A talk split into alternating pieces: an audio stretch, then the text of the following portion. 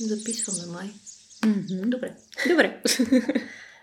Здравейте, вие сте с Трищи подкаст епизод 2. Този път темата е изключително специална за мен. Нещо, с което може би съм а, известна или неизвестна сред приятели, познати и непознати. С мен е едно много слънчево момиче, което ни срещнаха неведомите Инстаграм и Фейсбук пътища. Симона от блога Zero Waste София. Здравейте, здравей Рада и благодаря за поканата. И аз благодаря, че прие и ми се навиваш на всеки малък идиотски акъл, който подам нататъка. А днес темата ще бъде нулеви отпадъци или иначе казано Zero Waste, нещо, което стана супер, супер популярно. Теб не те ли притеснява, че стана популярно? Не те ли притеснява, че върви на някаква друга посока? Не, честно казано, в началото бях леко, леко притеснена от изкачащите навсякъде сламки за многократна употреба и така нататък. Стори ми се, че нещата малко залитат в неправилната посока и отиват към някакъв тренд, което не беше много готино, обаче пък в същото време по този начин достига до хора, които иначе абсолютно не би им хрумнало въобще да робят в тази посока, така че мисля, че колкото повече, толкова повече. Да, и аз така си мисля, че с, примерно с здравословното хранене или с такива неща, ако помагаме на себе си и на природата, дори да е модерно, ми що пък не. Това какви са подбудите е важно. Понякога си мисля, че по-важен е крайният резултат. Така, днес а, съм грубо нарекла темата нулеви отпадъци за начинаещи, тъй като темата е толкова обширна, че може да си говорим до други ден с Симона, а пък с а, следващия ни гост, който ще говорим за напреднали. Ако се съберем трите заедно, сигурно може, не знам, до до година бих казал, но до година е скоро. Можем да направим един маратон 24 часа Zero Waste. да, да, това е добра идея. Да. Кой ще ни слуша, не знам. Имахме няколко така въпроса, към които ще подходим а, на по-късен етап от Инстаграм. Но да те попитам, ти наскоро напълни една малка заличка на една лекция. Първата ти такава лекция ли беше? Да, беше първата публично отворена лекция. Преди това съм правила примерно корпоративни мини събития, които са били за конкретно за екипите в част от големите компании в България, но това беше първата такава публична лекция.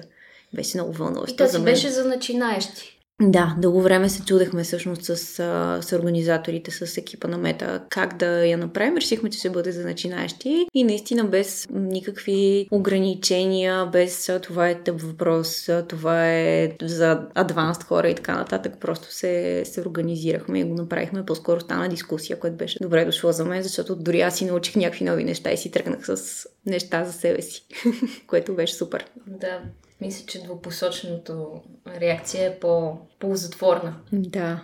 Когато си мислех за темата Zero Waste за начинаещи, тъй като съм навътре в нещата, много ми е трудно да определя кое е за начинаещи, кое е за напреднали, след като това нещо се е превърнало в част от нашия живот. Ти до каква степен се определяш за Zero Waster? В проценти, може би? Когато започвах блога, се опитвах да изкарам някакви проценти. Тогава не знам как го бях грубо сметнала, грубо, много грубо казано. Разбира се, бях ги изчислила на 60, като от тогава започнах да правя много неща, като например компостирането, което ми беше вече така нещо, което много дълго време отлагах. Струваше ми се супер сложно и супер страшно, пък в последствие се оказа, че е много лесно и тогава пък рязко ми спаднаха все още процентите надолу. След това се появи бебето Мишо, процентите процентите се вдигнаха. Бях в абсолютен а, така, шах първите три месеца с 24 часов реф и не знаех какво се случва.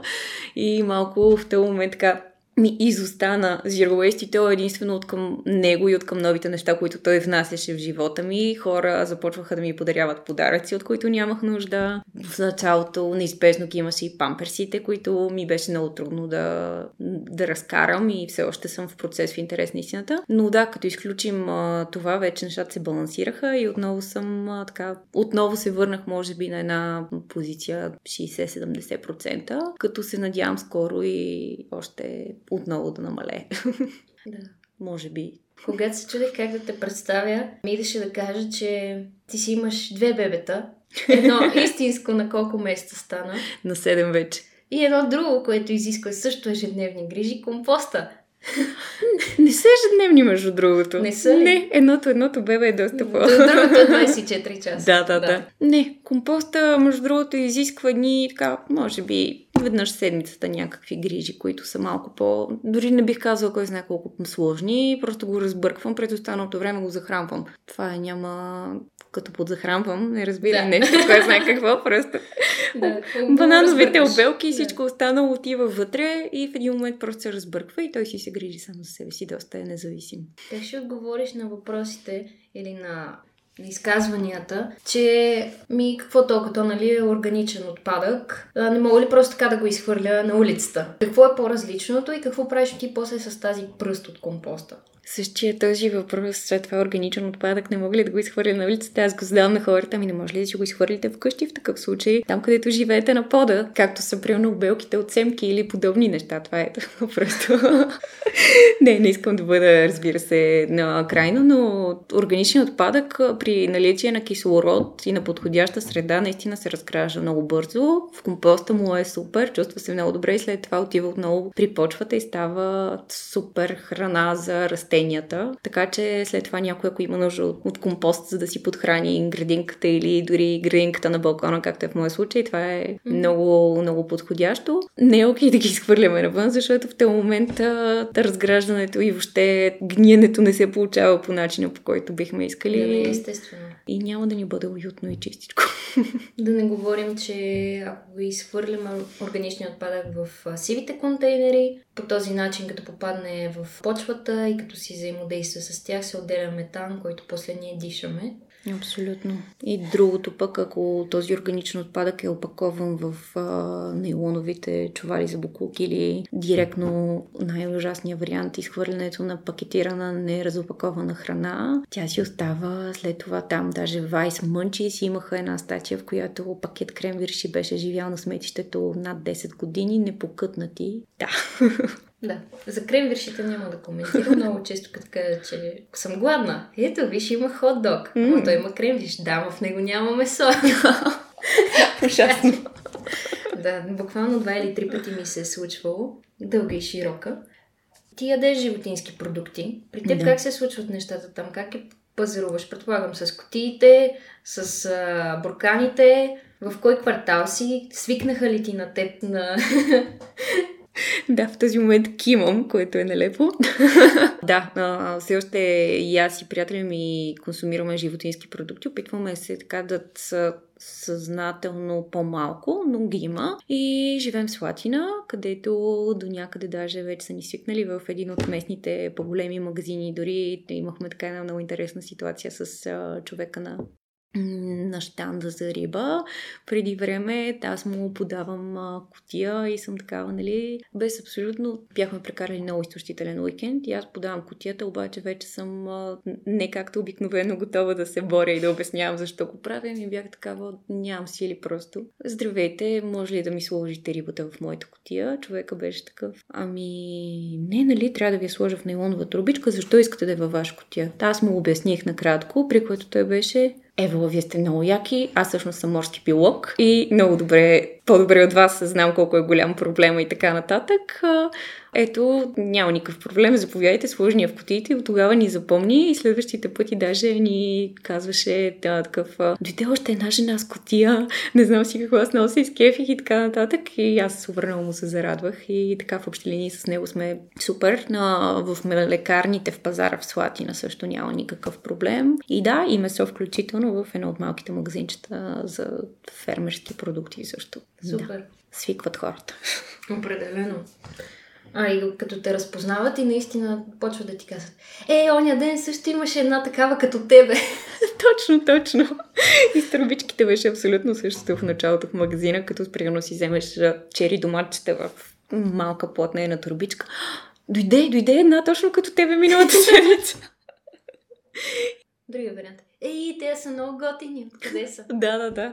Най-любимата ми жена на пазара Димитър Петков веднъж ми подари восъчна кърпа и вика, вие знаете ли какво е восъчна кърпа? Викам, да, много добре знам. И тя, ето заповядай. И викам, благодаря, вие ли ги правите? А, не, една жена ги прави, обаче ми каза да ги подарявам на който ми хареса.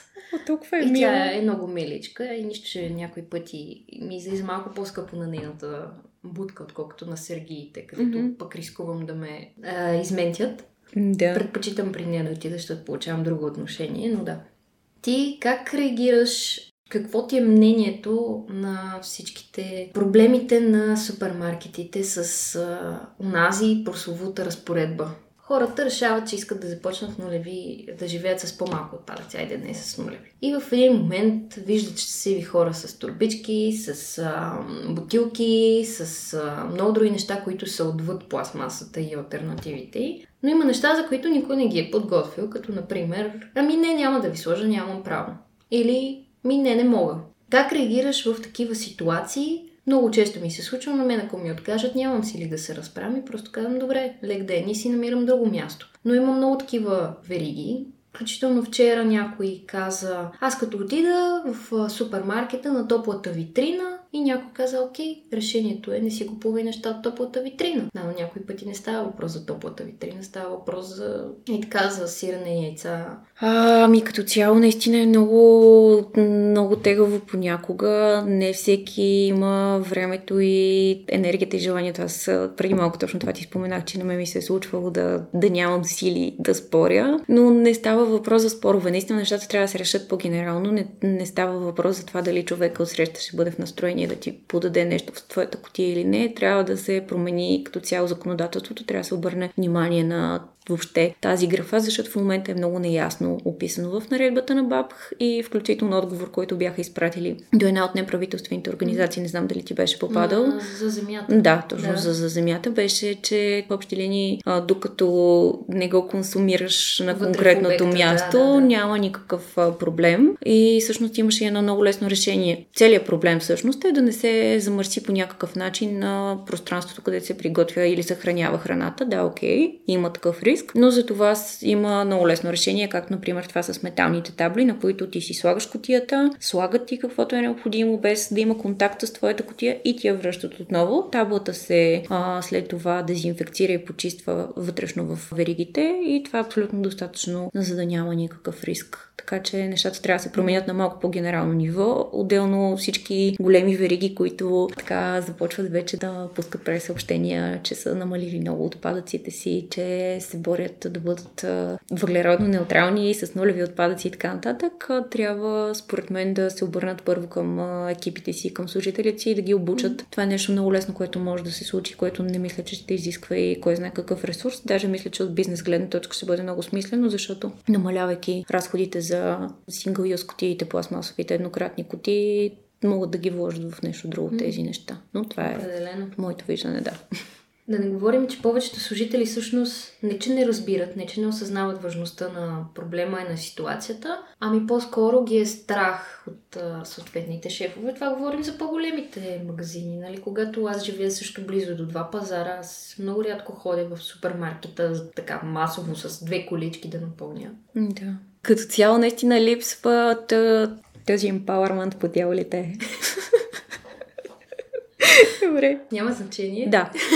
Липсват им правомощията и когато не са информирани всъщност достатъчно, че имат или нямат свободата да направят нещо, е абсолютно нормално да се притесняват да го направят. Отделно случва се на някой да не му е ден и да не е в настроение, случват се, случва се да не му пука изобщо и какво ли не, а пък понякога просто се притеснява, което е абсолютно нормално да не иска да наруши по някакъв начин вътрешните разпоредби. Друг път пък, когато му обясниш абсолютно нормално и тук много да, така призовавам всеки, който опитва да, да прояви разбиране и толерантност към човека от среща. Този човек е на работа, най-вероятно е прекарал вече ни 8 часа зад въпросния штант.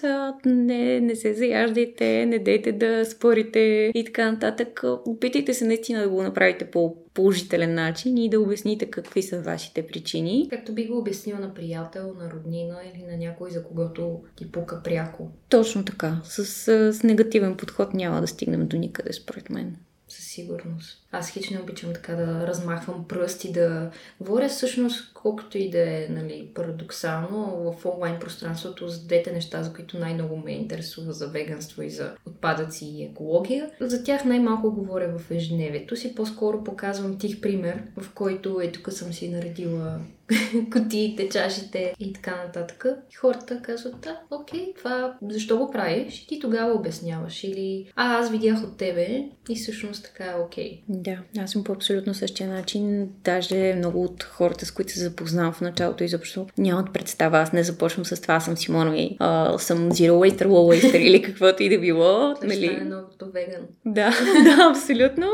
Аз съм си Симона, занимавам се с куп други неща. Да, всъщност в един момент просто те ме виждат, нали, а, защо си с тази бутилка, нали, защо си с еди какво си? И те започват да ме питат и да се интересуват и смятам, че тогава е много по-ефективно. Когато човека се е поинтересувал и има интерес да научи за конкретното нещо, наистина се получава доста по-добре разпространяването. Струва ми се, че в България така малко нещата във всяко отношение идват с закъснение.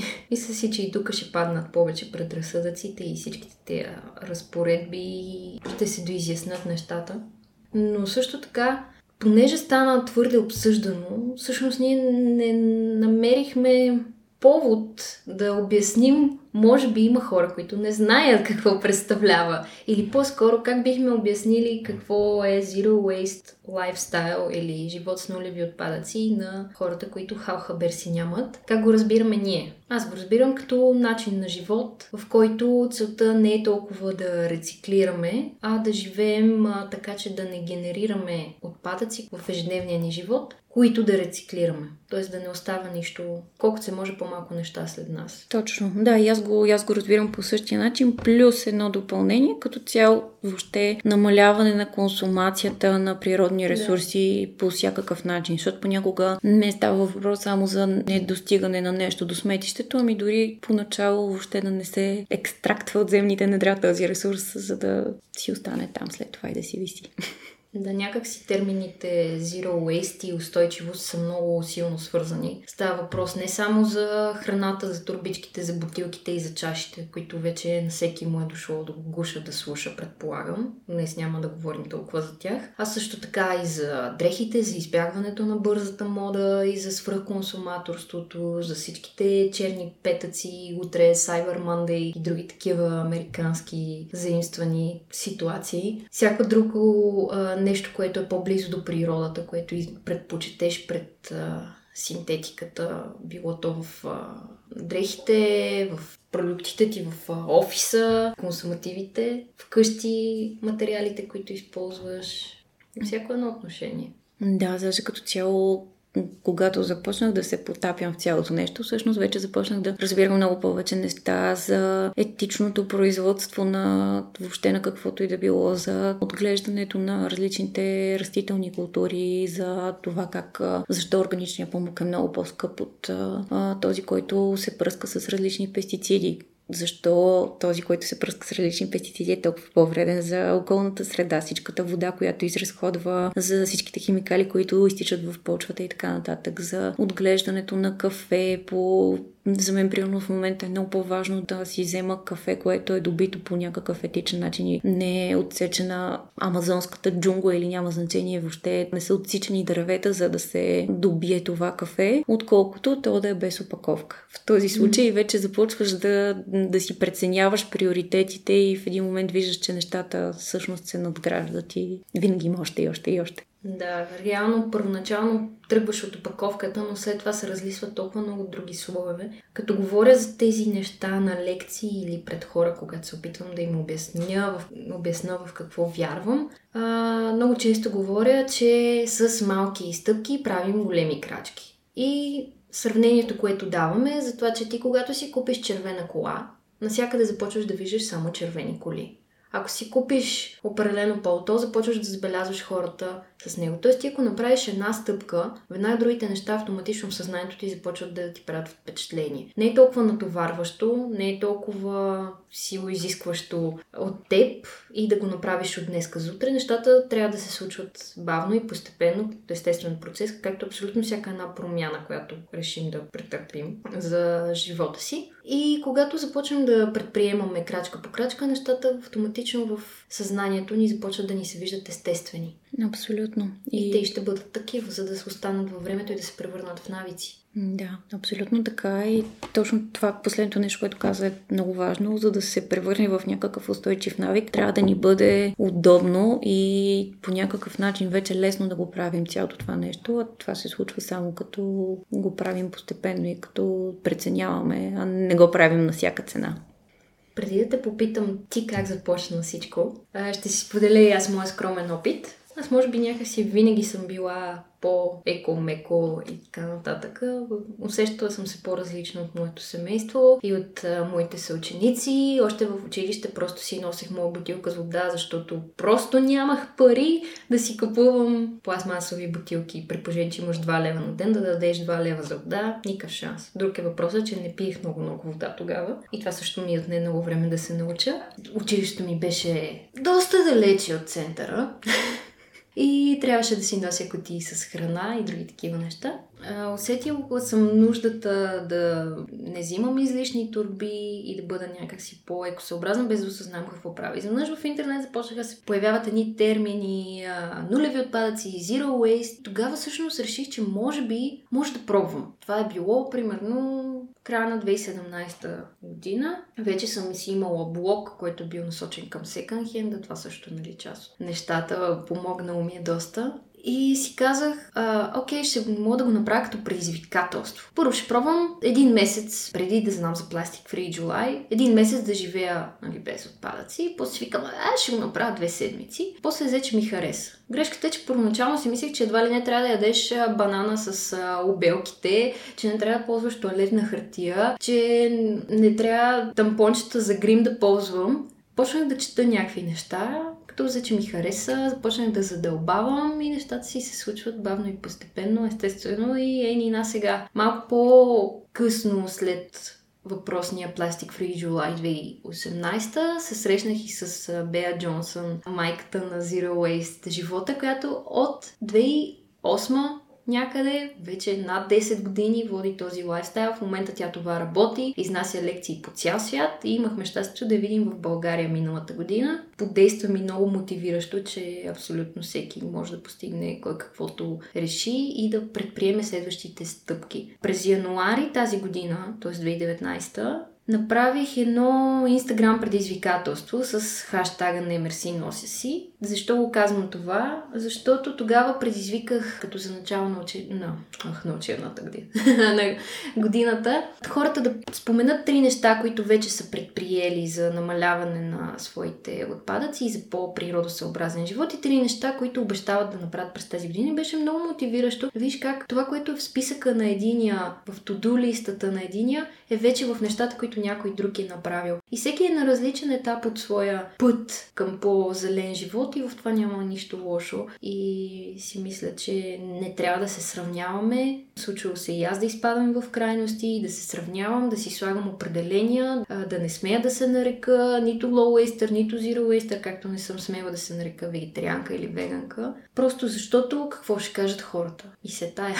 Абсолютно. Да, и аз между другото имах, даже пример беше сравнително наскоро, пак споменам в началото, когато се появи Мишо, този период, в който бях такава, аз в момента не съм никакъв zero waster, просто трябва да спра с абсолютно всичко. Така доста бях а, известно време, около месец, просто бях изчезнала от цялата онлайн среда, но в един момент си казах, а, това не е път, в който няма връщане назад и след това отново да направиш две крачки напред. Напротив, в смисъл това е нещо, което да, сега ще бъде така, да, в момента използвам тези памперси, примерно, обаче след няколко месеца вече нещата ще се подобрят. В момента, примерно, се опитвам, а, има един термин, без да изпадам в бебешки подробности, Elimination Communication, което на български, ако не лъжа, е естествена бебешка хигиена, което е също нещо, което в момента опитвам, което е свързано с това, всъщност детето по естествен начин, съчетано с многократни пелени, да се научи директно да използва туалетната в много ранен етап, което намалява изключително потреблението на памперси, да не говорим за него колко е полезно и готино. Това е off topic.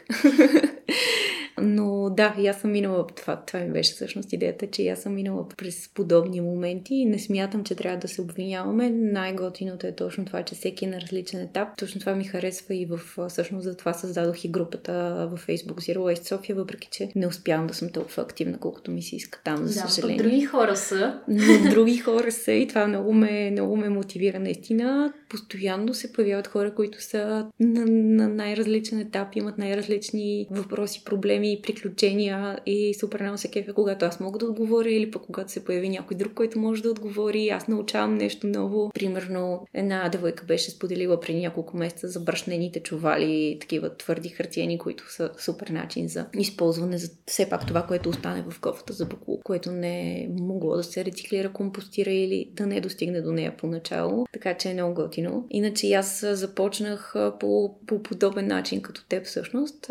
Ще се върна много-много назад в детството си, когато в езиковата школа, в която ходех, ни обясняваха, ето сега в Англия, нали, освен че учихме езика, по този начин ни обясняха и какво правят хората и в учебника ни бяха описали рециклирането на хартия. И аз се прибрах вкъщи и бях, мамо, тате, днес научих, че хартията може да се рециклира, нали?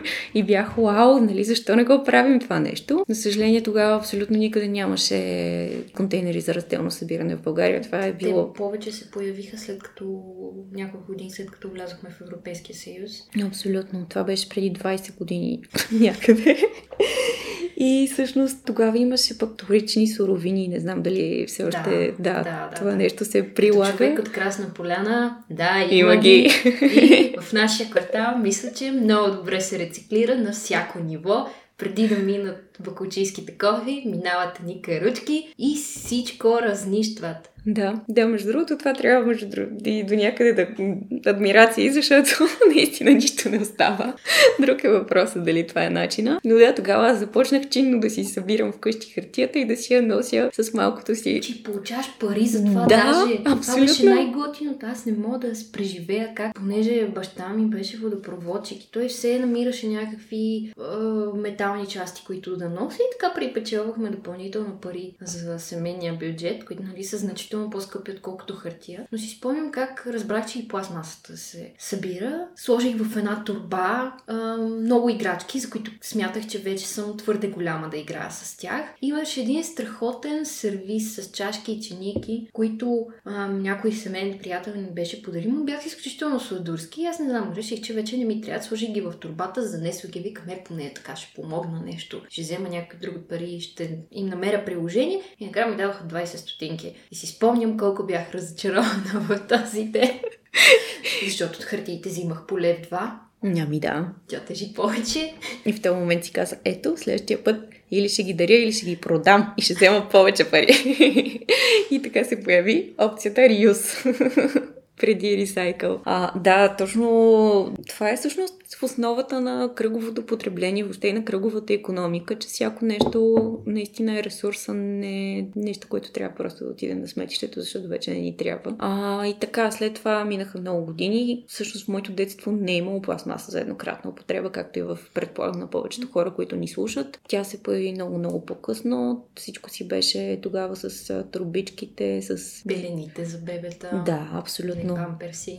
Да, дори не си спомням а, бутилирана вода да се е продавала, честно казано. Това също стана изведнъж от раз и в момента е вече нещо абсолютно нормално във всяко домакинство, което аз абсолютно не разбирам. Тук отварям една скоба, говоря за местата в България, в които водата е годна за пиене, защото има наистина малко, но все пак има райони, в които има някакви проблеми с водоисточници, но в места с страхотна вода хората масово купуват бутилирана София, вода. Например. София, например. Да, защото просто това се е превърнало в нещо, което рекламните послания на бутилиращите компании са ни втълпили като нещо задължително, че трябва да си купуваме вода, защото тя е по-чиста, тя е по-безопасна. А всъщност 40% от бутилираната вода, която се продава, е просто филтрирана или по някакъв начин обработена вода от комуналните източници, чешмяна вода. Можете да видите много често етикети трапезна вода. Това всъщност е просто преработена вода от чешмяна чешмата, нищо повече. Нека споменем, че Симона е създател на картата с чешмите на България, която преди това беше чешмите на София, така че е момент да я поздравим за разширяването. Скоро и чешмите на Европа. може да, би. защо да, пък не? Това е Google карта. Ако потърсите, може би ако ни слушате в YouTube, отдолу ще има линк към картата и към статията и за това. Можете да си я свържете със своя телефон и където и да се намирате, да проверявате къде има чешми наблизо, за да си сипете вода. Аз така където и да мина, в някакъв забутен град дори да съм, минавам покрай някоя чешма, запазвам си координатите и когато имам възможност, сядам на компютъра и казвам, Симонка, тук има чешма. И така, благодаря на Рада и на още, вече, може би, не съм броила наистина, но 500 човека. Вече на картата има около 1000 чешми. Като прочетох бяха 600, вау! Вече, вече са 900 и няколко и още около 30-40 заведения, защото пък в момента това е поради зазимяването. Сега последно бяха опаковали чешмата в парка да. в едни чували. Затова пък сега ще се обръщаме към заведенията да ни пълнят бутилките. Да. Да, но наистина това е всъщност за това и остана Google Mapa. Първо, че това е нещо, което е абсолютно open source и няма вложен абсолютно никакъв финансов ресурс за момента в а, чешмите. Но това ми хареса, че не е нужно да теглиш приложение още един ап на телефона, ами директно може да си отвори през Google Maps и от тук на сетне вече, където и да обикаляш, просто виждаш чешмичките около себе си и не си купуваш бутилирана вода. А, така. А пък за извън България, а вече и в България има едно приложение Refill, където пък заведения, са отбелязани заведенията, в които може да си налеете вода. Сега ще го тестваме в Мадрид, да видим за какво става въпрос. Но да, има и доста заведения, в които може да влезете и да помолите да ви напълнят бутилката, без да трябва да си купувате тортичка, пица и каквото още решите. Ако искате да ги подкрепите, разбира се. Но много от хората са за. Стига само да ги помолите. Това въжи за много от нещата. Бре, кажи ми ти как започна, така и не ми каза с зиралхейстърския живот. да, започнах от много далече, след което се отклоних. Това е много, много типично много типично за мен. То да, след това минаха много години, след като така си носих чинно хартийката на вторични суровини, нямахме пластмаса, както вече казах. И всъщност дойдоха нашите дни, в които вече изведнъж неусетно всичко се беше превърнало в едни вилички за еднократна употреба, едни сингъл юз кутийки и всичко останало. Аз си ги изхвърлях разделно, измивах си ги, нали, спазвах си всичките правила за разделно изхвърляне. Приятеля ми също той е супер адекватен и се да прави каквото може за средата около себе си, но не може да се нарече... И за жената около себе си. И за жената около себе си, да, точно така. Та, в един момент а, установихме, че нещо не е, не е както трябва и не е достатъчно. В този момент и аз мисля, че в YouTube за първи път видях едно видео с... А, първо беше Лорен Сингър, всъщност, създателката на Trashes for Tossers, която показа нейния буркан, направен за една година с изключително малко отпадъци. Оттам аз бях такава, как е възможно? Искам и аз. и всъщност така открих Беа Джонсън, прочетох веднага нейната книга Zero Waste Home. Оттам имаше супер много други ресурси. Започнах да гледам документални филми, започнах да чета блогове, книги, статии. открих Ани Ленард и книгата Story of Stuff. Горещо я препоръчвам на всеки. Просто е наистина страхотна книгата. Там обясняват не само защо е важно да променим системата, в която живеем и да не изпращаме неща към сметището и да не горим отпадъци, ами въобще много повече задълбава и в посоката на извличането на природните ресурси, след това обработката им, за да се създадат конкретните предмети, които ние използваме за година или час. След това вече транспортирането, логистиката, начина по който се разпределят в supply chain и оттам до изхвърлянето им. Целият този процес е наистина изключително, не бих казала вдъхновяващо, бих казала по-скоро шоково да научиш yeah. какво се случва, но същото време пък и виждаш колко много може да се промени всъщност. Не само ежедневните стъпки, които правим ние като индивиди, ами малко по-активистки погледнато, като се обединим повече хора, като се работи в посока промяна на закони и така нататък, които са писани преди много години, които не са адекватни за случващото се в момента. И така, много се отклоних. След като ги прочетох, видях и не спирам всеки ден да намирам нови, нови неща, които да чета, да гледам и така нататък. Се запалих все повече и повече и повече. В началото се фокусирах върху опаковките. Това ми беше, не знам, това беше първото нещо, което реших, че ще елиминирам. Обаче до такава степен и аз изпаднах в крайности, че но, абсолютно не исках да чувам за нищо опаковано, да въобще да влиза вкъщи от тук на сетне. Беше голямо предизвикателство. Това беше точно в края на 2017 година и при мен. И хората абсолютно, когато им се изпречиш с котия на штанда за млечни продукти, седят и те гледат. Момиче, какво, какво искаш от нас? А, и беше, беше много голямо приключение. На... Спрях, между другото, супер много с вредните храни. Намалих джанк фуда, който ми беше много голяма слабост, много рязко, което ми повлия много добре и здравословно. Това е от най-хубавите, позитивните неща на това, като започнеш да живееш по-малко спеси, защото неопакована храна доста често означава по-добра храна, което означава, че ти започваш да се грижиш по-добре за себе си, започваш да, да ядеш неща като повече плодове и зеленчуци,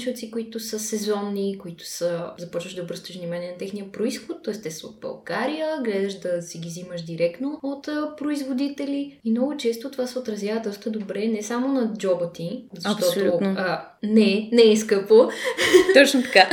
и започваш да се храниш по-добре и да се чувстваш по-добре. Да, това беше нещо, което аз в движение установих всъщност и което супер много ме зарадва. Наистина първо, че включително се редуцират разходите, защото бях стигнала просто да вляза в някои магазини да си накупя абсолютно всичко, което в този момент ме привлече. След като бях решила, че ще намаля опаковките, започнах да планирам, да мисля малко по-напред какво бих могла да си приготвя вкъщи. Това не означава, разбира се, много ми е важно тук, като това е един от митовете за Zero Waste, точно, че трябва да правиш всичко от скрач много често и изобщо не е така. Няма нужда да си прекарваш по 12 часа на ден в това да бъркаш домашни рецепти с кастилски сапун, да си правиш абсолютно всички печива. Вече има страхотни... Не е възможно. Абсолютно възможно е. А, стига човек да има време и желание. Абсолютно адмирации.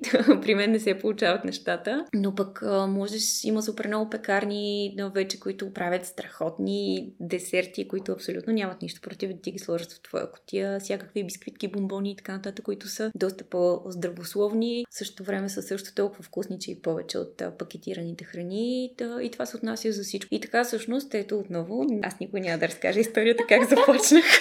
Този подкаст е историята как Симона започна своя път към по-малкото отпадъци. Значи останалите въпроси за следващи подкасти си ги приготвям. Ние сме едва на втори въпрос. Ох, леле. Добре, ще се опитам наистина да съм малко по-структурирана. И така, всъщност, в началото бях доста драстична. Нали, упаковките бяха едно от нещата. Бях си наумила, че вече ще ходим само в конкретния пазар, който беше до нас и че по този начин ще се здобиваме с всичко. А, след това а, имах един ден, в който изчистих целият апартамент с сода и оцет, при което приятеля ми се прибра и беше такъв Ама какво мириш тук? Ужасно е. Температура. беше, беше много страшно. И аз бях такава, ма как така, ние намаляваме отпадъците си, не трябва да използваме тези токсични продукти. Беше, това е най-нормалното нещо. Аз зачетох рецепти в интернет. Добре, сега, дай една крачка назад, нали? Да няма нужда да изпадаме в крайности. Подкрепям те, обаче трябва всичко да бъде малко по-плавно. И така, всъщност, тогава се усетих, че наистина не всичко е на всяка цена. Започнах малко down, малко по-чил да ги давам нещата. И и все още имаше, примерно, някакви, да кажем, биоразградими продукти, започнах да си купувам, които обаче пак са в пластмасова упаковка, която гледах да е от рециклирани материали, да може да се рециклира. Впоследствие започнах и тези неща да ги заменям, но просто нещата се получиха постепенно. Така минаха, може би, половин година при което реших, че е време да направя блога и то не защото, виждате ли, аз съм много напред в Zero Waste, ами защото исках да си споделям кое ми се е получило и кое не, вместо да си ги записвам. Преди това си ги записвах наистина в нещо като на дневник едва ли не водех. Реших, че ще бъде доста по-лесно просто да ги описвам в блога си, кое се е получило, кое не, успехи и неуспехи и всъщност така започнах и блога Zero Waste София. Това беше няколко дни преди Бея Джонсън да дойде в България, когато се срещнах с нея тотално още повече се... Е, тогава с теб не сме се познавали. Да, което е много... бях самичка тогава. Аз също. тогава се запознах даже с други двама души, които също бяха супер симпатияги, които до ден днешен от време на време си пишем в Инстаграм. Но да, и аз отидох самичка там. Беше много готин и беше супер пълно. И така, всъщност, започнах в началото си бях ми, читателите ще сме си, аз и приятеля ми. Няма значение. То така започва. Да, да, започваме си по този начин. Бях много впечатлена, че той наистина четеше абсолютно всяка статия, която, която посна. Направих същия ден, в който започнах блога Инстаграм акаунта Zero Waste Sofia и това е всъщност мястото, в което прекарвам най-много време. Понякога имало периоди, в които по месец, месец и повече не пиша нищо в блога, просто защото не ми остава време. Но в Инстаграм някакси винаги успявам да, да пусна по нещо. Там е много по-бързо се случват нещата. Откривам вдъхновение, когато пък аз на моменти имам проблем с дадено нещо. Ето, опитвам се в момента аз да не използвам чуждици. Всъщност така започнаха нещата и много лавинообразно се получи. Тогава направих и групата. Първата седмица имах около 80 последователи в Инстаграм, си спомням и бях супер впечатлена. 80 човека, които следят това, което правя, които пишат, нали, абсолютно от никъде бях, бях много, това много ме енергизираше. Направихме едно предизвикателство тогава, в което между другото те тагнах и мисля, че така се запознахме, ако не се лъжа, което беше по случай Beat Plastic Pollution беше, вече съм забравила, беше Световния ден за борба с пластмаста за еднократна употреба миналата година някъде някъде през май месец, може, може би. би. Може би беше това нещо. Но да, както и да е. Сега вече сме 5000 човека в Инстаграм и... И ти е трудно да го повярваш. И абсолютно не мога да го повярвам. В Фейсбук групата също и там, и там растем и наистина постоянно се появяват нови въпроси. Хора, които са на много начален етап, хора, които са в много напреднал етап. Карат ме да се замисля. Много често съм намирала решение за себе си, защото някой ме е попитал за нещо и аз съм започнала да ровя, да чета, да търся, да разпитвам други хора. И и така заедно намираме решение, което е много, много зарибяващо и вдъхновяващо. Това е много яко, защото винаги, когато си обреден от една общност, някакси се и вярваш, че можеш. А да. в а, групата Zero Waste Sofia на пиннат пост най-отгоре може да откриете често задавани въпроси. А, може би набързо да минем през някакси по-теоретично представено нулевите отпадъци и кой ти е любимия елемент от а, принципите на Zero Waste. Те са няколко. Някои ги определят като 5, други ги определят като 17. Зависи, да. Пете ръта. Там пък и моята рубрика а, се казва 4R или R на четвърта в блога ми. С Reduce, Reduce, Recycle. А, освен Reduce, Reduce, Recycle има и ROT и Refuse. Какво представляват тези принципи? Те започват от refuse, което значи да откажеш, всеки път да се замислиш дали имаш нужда от нещото, което ти се подава безплатно като мостра или нещо, което импулсивно ще тръгнеш да си купуваш. Reduce е да го намалиш, което поня... да намаляш, което по някакъв начин е свързано с предишното. Оттам можем да тръгнем. Ето, ще си даваме някакви простички съвети, които не са тривиалните, за които се сетиш. Например, за това, което аз бих дала като пример е да износваш дрехите, които имаш, а не да се впускаш в тенденциите на модата. И да се грижиш за тях. Да. да. Да се грижиш за дрехите и обувките си, и чантите си, така като е жени. Трудно е малко, нали? Не сме стигнали съвършенството капсулен гардероб с пет а, тениски и един панталон, но все пак от някъде се тръгва. А, refuse Reduce, reuse, според мен е доста а, важен принцип. Да, определено.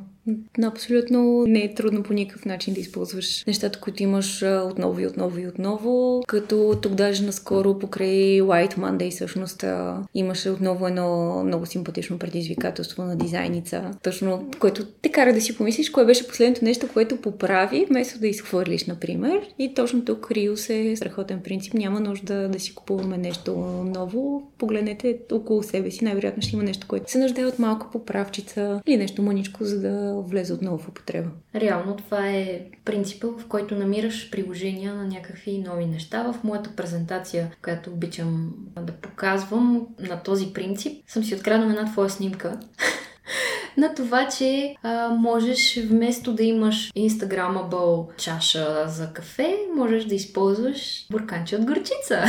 нали да. така? Като Симона. Бъдете като Симона. Да намериш ново приложение на всяко нещо около себе си. Дали ще е някоя чаша, която ще превърнеш в саксия. Дали ще е стара тениска, която ще си ушиеш за чанта за пазар, което аз до сега ползвам една, която съм си направила в 9 клас от някаква дефектна тениска. Каквото и да е, замисли се първо дали не можеш да го вкараш в нещо друго. А, много голямо вдъхновение ми е Pinterest. О, да. това отношение. За всякакви upcycle практики. Не знам, ти имаш ли си нещо такова любимо, което mm. си му намерила ново приложение? Хм, трябва, трябва да се замисля, честно казано, освен бурканчето, постоянно въртя някакви неща вкъщи. Примерно имаме ни, последно, понеже се местихме миналата година, купувахме завеси и така нататък неща, които останаха платове от тях. Примерно тях ги направихме на трубички, част от помощния плат все още си го държат и ще се превърне в текстилни салфетки, които Или са покрив. супер красиви. Да. да, да, това абсолютно също е много готин вариант. Не мога в момента да, да се сетя, честно казано, да. но да. Това е едно нещо при това предизвикателство, забравих да кажа, че всъщност от офиса ни се преместихме миналата година, а преди това имаше едно много симпатично диванче, което си усиновихме вкъщи. Вместо да го изхвърлим, просто го претапецирахме. Супер. Така че, да, ето сега се сетих. Той си е абсолютно функционален, разтяга се и може да посрещаме гости по същия начин, аз пък сега се сетих за една, това е нещо от вчера, една ненужна малка солничка, която е под формата на супер мини халба и която вчера нямах бутилка за вода за Мишо, напълних му малката халбичка и всъщност той пи вода от нея и сега тази халба, която няма да се използва като солница, така или иначе, ще му бъде новата чаша, която си има нов живот. Бебе с халба. Да, а той се кепи супер много. да, мъжките навици. Мачове, пускаш ли му да Не, още стои далеч от телевизора. А, така.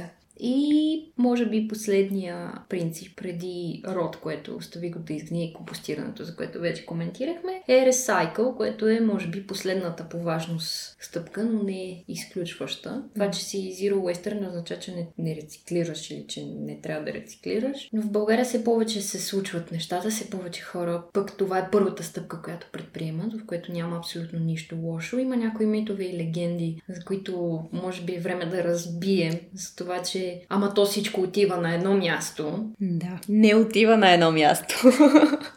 Има, между другото, тук наистина вече няколко души ходиха и до сепариращите инсталации, включително пък имаше един много хубав материал на капитал преди, още преди две години, в който сега извинявам се, че не си изпълнявам името на журналиста, който беше предприел целият подвиг, но обикаляше заедно с камионите за събиране на отпадъци. Да. Провери... Беше описал подробно абсолютно всичко. Супер подробно, да, включително графиците и че камионите се проследяват всъщност с GPS и по този начин наистина знаеш в кой момент откъде е минал, да следят се много внимателно нещата. Графиците са в зависимост от това дали се събира в конкретния ден стъкло или пластмаса или каквото е на дневен ред да се събира, не се изсипват на едно и също място. А може би се е случвало преди 5-10 години, когато то много зависи от а, обслужващата фирма на да. съответната община, защото тогава имаше камиони, които да, изсипваха го на едно място, но това, което не се виждаше, е, че всъщност камионите са били с три отделения вътре. Тоест, отива на едно място, но не съвсем. Да, и другото е, че пък при част от обслужващите фирми има допълнително сепариране след това по поточната линия, което не е много приятен процес и се случва на ръка от хора, които работят там, но пак за тях това е много важно нещо и това всъщност си говорихме и миналата седмица на събитието в Мета, че за тези компании това е ресурс и те нямат полза да не го използват този ресурс. Ще да кажа, на тях работата им е да рециклирате. Така че... Да, абсолютно. Даже включително до преди няколко години, не знам дали още това се случва, трябваше да се внасят суровини, разбирайте, пластмасови опаковки, стъкло и така нататък от Албания, от е, Гърция, ако не се лъжа, от близки страни до нас, защото предприятията не си достигаха производствените капацитети и не можеха да си оползотворят инсталациите, което просто е безумно. Така че хвърлите ги в кофите за разделно събиране.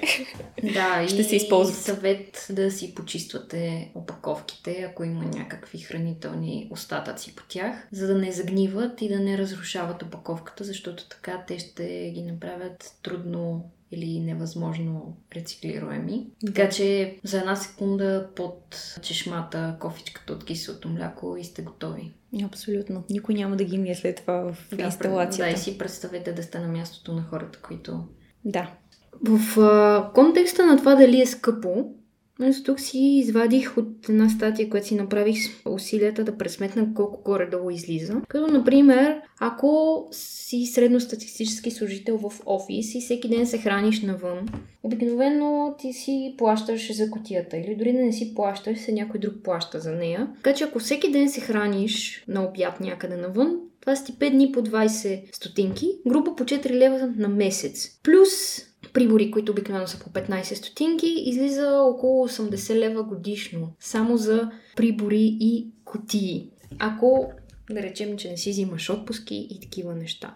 Ако си купуваш средно по 3 найлонови турби по 15 стотинки и такива по, от по-здравите по 1 лев навънка, това излиза от около 180 лева годишно за турбички. Или по 15-20 лева на месец за турби които ти най-много да използваш за букук, после да си изхвърлиш. Нищо повече от това. Когато говорим за чаши, ако си примерно пейкаджия и си купуваш чашки и пиеш по парковете, всеки път ти искат по 5-10 стотинки, точно това ще да добавя с а, трубичките, но ти си го сметнала много хубаво и няма. Ами да, направих си а, труда и за това, например, за четките за зъби, които са от а, пластмаса. Обикновено даваме между а, от 3 до 10 лева на всеки няколко месеца, което прави най-малко 12 лева на година за четки за зъби, които изхвърляме без да се замислиме. Другото не е нали, много по-ефтино, но пък крайният резултат е различен и а, друга альтернатива. И също така доста по-економичен вариант са естествените продукти за коса в а, твърд вид, защото те обикновено са много така концентрирани, компактни, са. концентрирани и се равняват на о, все едно две опаковки шампуани. Ти, на всеки се случва да си изцвръцка повече отколкото му е необходимо и по този начин за две къпания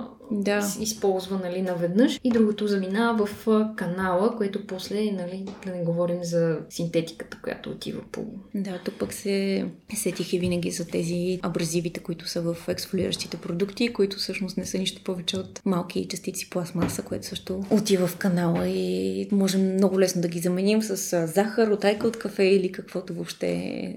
Да, отайката от кафе обаче трябва да си има предвид, че може някой път да задръсти канала. Аха, добре. Така, явно в по-големи количества има такъв риск, иначе да. не ми се е случвало. Добре. Добре.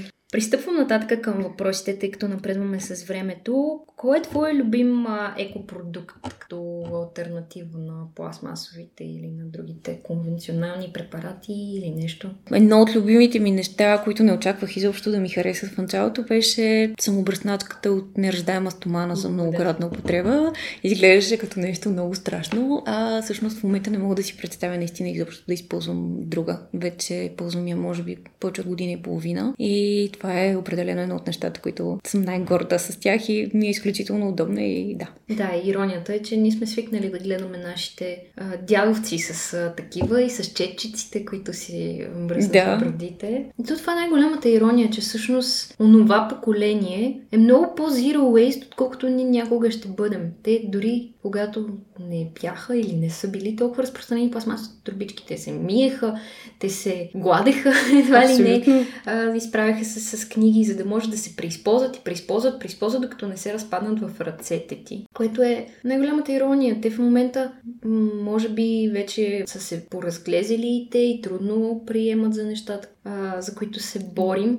Да. Мисля, че може би поколението на нашите родители е по-трудното, което е да ги убедим за какво се борим. Честно казано, абсолютно съм съгласна. Наблюдавам го и при хората, примерно в по-големите вериги. А, още има хора от поколението на техните родители, които са си останали с този навик с трубичката и с всичко останало и с използването докато може на... Няма значение какво е на котия, на буркан от кафе, ако щеш дори и така нататък. А, но да, поколението на нашите родители някакси в най-активния период от живота им се появиха всичките тези удобства и това е нещо, с което много трудно явно се връщат назад. Не са толкова... Не мога да кажа, че не са запознати с проблема, защото той вече е абсолютно от всякъде можем да го да чуем за него. Всеки ден в новините има някаква нова информация, която можем да научим по темата. Поради една или друга причина в тяхното поколение нещата са си останали така в едно по-сингъл юз положение. Имахме няколко въпроса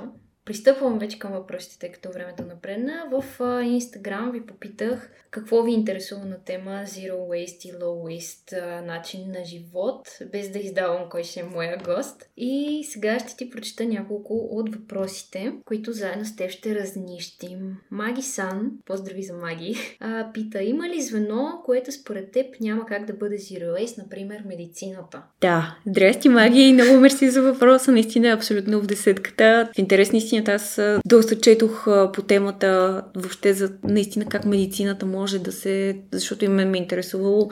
Има моменти, в които всички по една или друга причина имаме нужда от някакви лекарства. А, та, всъщност четох точно една статия, която беше във връзка с това как може медицинския сектор и може ли въобще да стане sustainable, било то за упаковки, всички тези отпадъци, които така или иначе след това се отделят и се изгарят. Не може да стане напълно zero waste, защото в този случай част от а, лекарствата ще загубят свойствата си, те трябва да се съхраняват mm. по определен начин в безкислородна среда и така нататък, за да бъдат а, наистина ефективни. В случая просто преценяваме наистина смисъл. Има стъпки, които могат да направят. Със сигурност могат да се променят материалите, от които се произвеждат опаковките на, да кажем, на лекарствата. Точно не мога да се сетя името на автора на статията, който е медицинско лице, беше разнищил наистина в много в дълбочина, в много слоеве на, те, на медицината и на всичко, което генерира като отпадък. Може да се намали много сериозно отпадъка, но наистина за момента няма как да се елиминира изцяло. Аз мисля, че това е по някакъв начин свързано и с въпрос въпросната прословута наредба за 2021 за пластмасата еднократна употреба,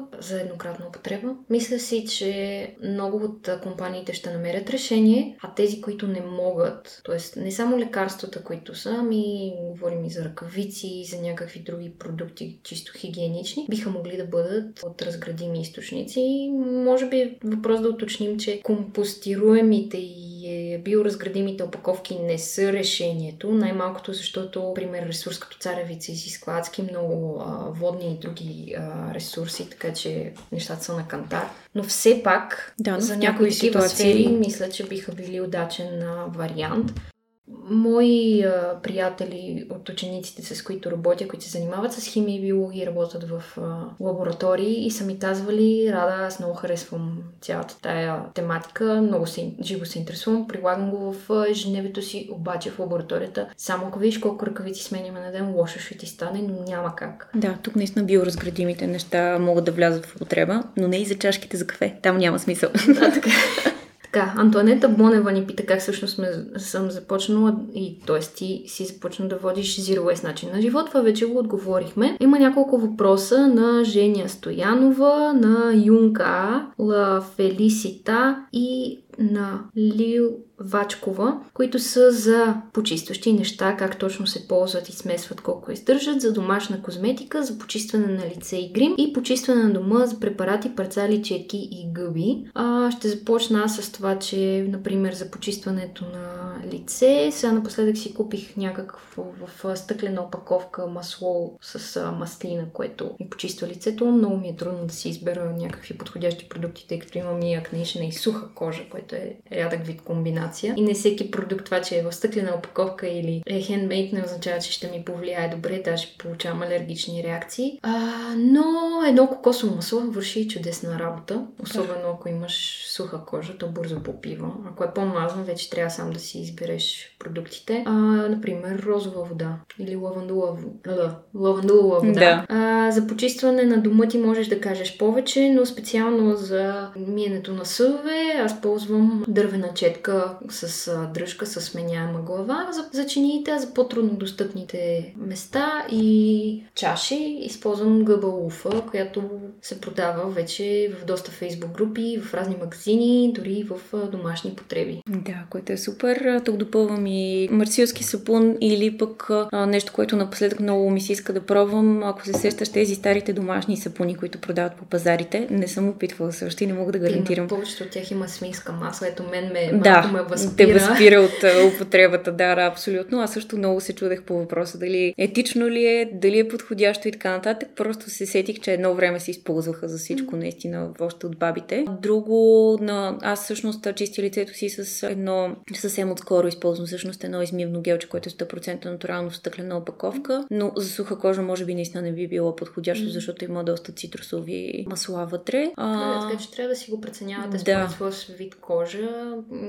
От... Даже списах статия преди време, че не всичко, което консумираме задължително е така, както ни се иска. Например, аз ползвам някои лекарства, някои мазила, които идват в определени опаковки в името на това кожата ми да е а, здрава и имам напредък вече година, така че Абсолютно. се опитвам да елиминирам, след като усетя какво работи за мен и какво не работи, защото са за всеки е различно. Но да, но пък за разлика от а, козметиката, в дома не ни трябва кой знае колко много продукти, противно на маркетинговите трикове, не ни трябва един специален продукт за прозорци, един за пот, а, трети за повърхността на бюрото и четвърти за повърхността на печката. Обикновено си може да се справим с едно-две неща. Да, абсолютно. Аз преди време точно а, завърших една статия, която беше свързана с почистването на дома ми. И тук много накратко ще изредя няколко от нещата, които използвам. Буквално не повече от пет съставки присъстват в а, всичките комбинации, които правя. Водка,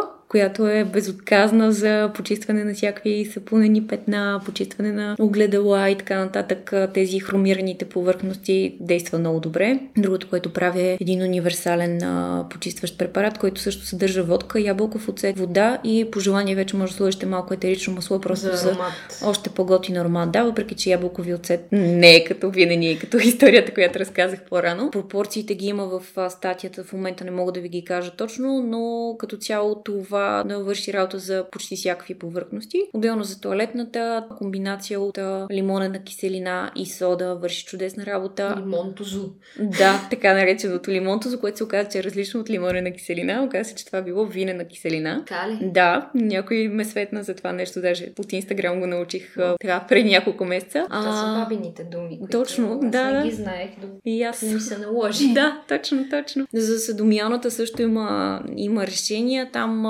в общи линии изпечена на ниска температура содобикарбонат. Отново точната температура и съставки не ги помня, но съм си ги записала чинно всичко в статиката. Заедно с морска сол и отново лимонена киселина. Да, ще споделим тази статия, да, както да. и една рецепта, която открих за домашен ябълков оцет от обелки. Прекрасно. На ябълки, така че да няма излишно разхищение на храна. Това ще ми бъде полезно и на мен. За сега го взимам от баща ми този домашен ябълков оцет. Супер, да, аз имам бабин.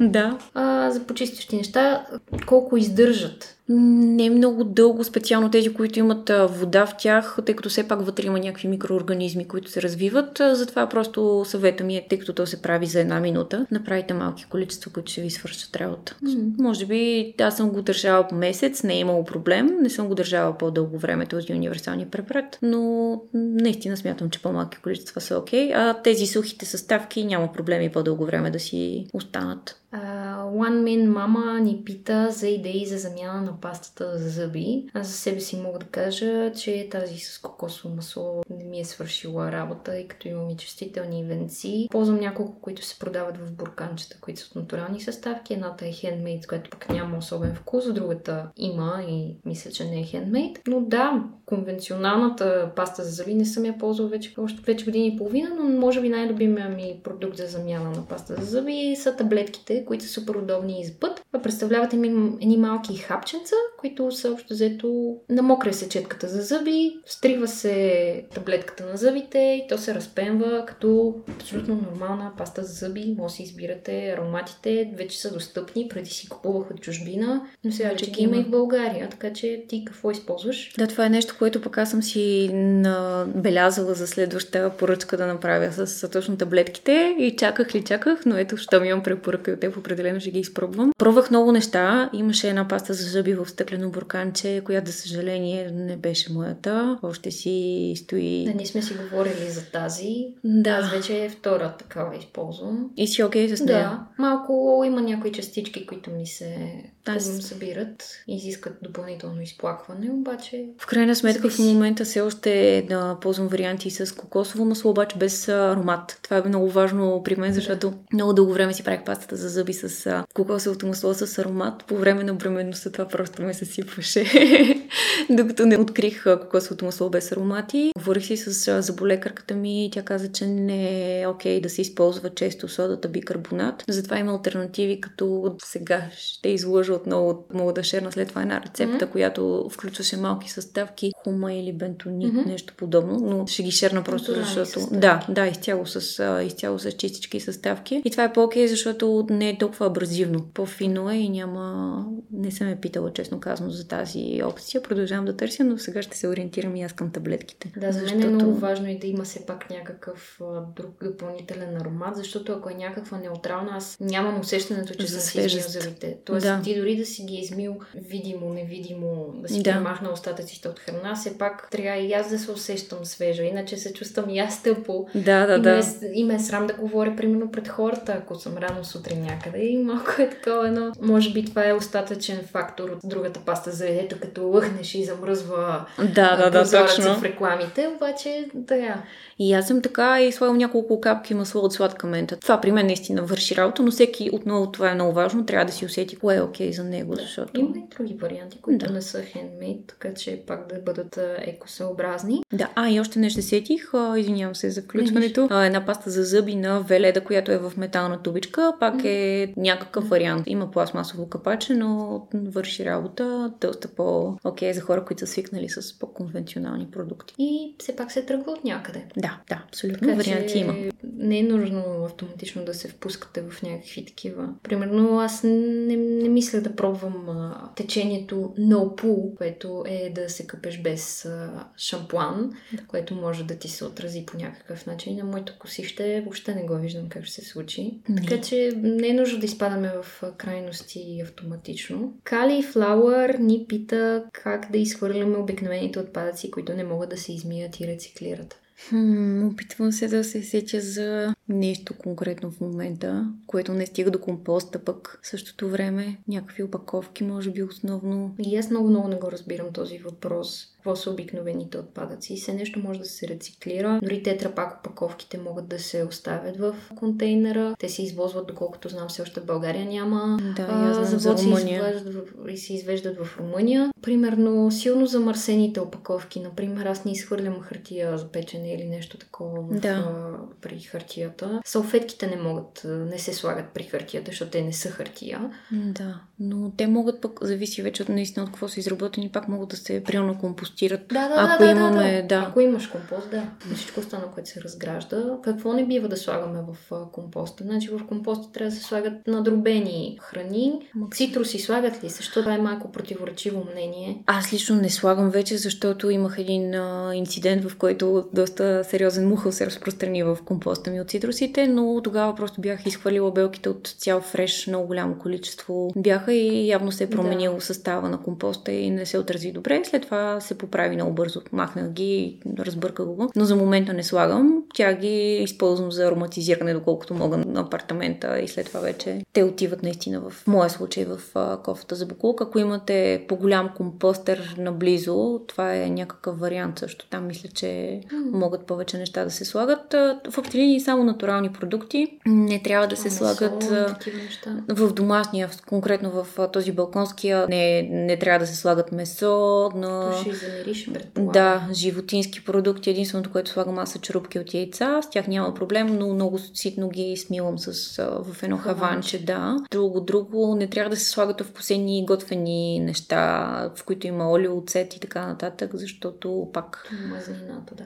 И тях, ако ти се наложи, т.е. дори не на теб, айде така да го кажем, да. ако на някому се наложи да ги изхвърли, къде трябва да ги изхвърли? Честно казано, няма правилен подход, защото не е добре да се изхвърлят в туалетната. Да. А, могат да причинят запушване и така нататък. А, в общи линии, течната част е хубаво да я излеем в мивката, доколкото е възможно и останалото, mm. за съжаление, за момента, ако няма условия за някъде разделно събиране и компостиране в кофа за буклук. А по повод фрешовете, тъй като вече с няколко човека, включително с заболекара ми съм говорила, това това изпадане в а, крайности, без турбички, без, а, т.е. без бутилки, без сламки, а, при силната концентрация на фрешовете не влияе добре на зъбите. И затова е хубаво такива фрешове да се пият с сламка. Mm-hmm. Дори някой път да означава да си пиеш стъклена чаша с сламка, не е добре пряк допир ежедневен с зъбите, така че ако нямаш метална подръка, все пак по-добре си щади здравето да. и някакви такива стъпки да предприемаме, вместо на свой собствен гръб да ги изпитваме после и даваме излишни пари по заболекари и пак да опираме в неекологични решения. Да. да, има моменти, в които не трябва да изпадаме в крайности, наистина трябва да преценим просто винаги приоритетите какви са ни. Да, здравето на първо място. Да, здравето абсолютно. на нас и на семейството ни. Както заговорихме за семейство, Хриси, здрасти Хриси, а, ни пита как да стимулираме близките си да мислят като нас и да бъдат и те по-еко. Това при мен е малко трудно, както споменахме по-рано, аз не обичам да говоря за това, не обичам да се карам и да обяснявам ти сега ядеш трупове в чинията си или ти знаеш, че тази трубичка няма да се разгради. Ако поръчам да ми купи някой банан, казвам, моля ви се, без трубичка или най-малкото някакви такива обикновени неща, за другото не се сърдя. Те са хора и те се учат, но си мисля, че с тих пример се случват нещата и тихо и кротко обясняваш, специално в моите семейни среди, като започвам да обяснявам с какво се занимавам и сега ако подхвана този подкаст и утре като разкажа какво сме записвали с теб, ще кметна някакви неща, но със сигурност няма да е нещо крайно. Имам си един скептичен мъж вкъщи, който и той се учи. Той беше изключително шокиран, като му казах, че, например, гъбите за съдове не се разграждат и му дадох да пробва да мие с гъба уфа и той каза, е, това много твърдо. След две чини тя взе да омеква. Вика, ма то много удобно, що не купуваме повече такива. И то общо взето, като видиш, че нещата се получават и че не, не ти пречи, не ти коста кой знае какви усилия. Не знам как можем да ги стимулираме. Ти какво правиш по въпроса? Аз в началото бях решила, че ще взема всички функции, които са свързани с пазаруване. Да, това е част от решението. да. Предпочитам да се охарча малко повече и да купа някакви други неща, ма да знам, че аз съм ги купила.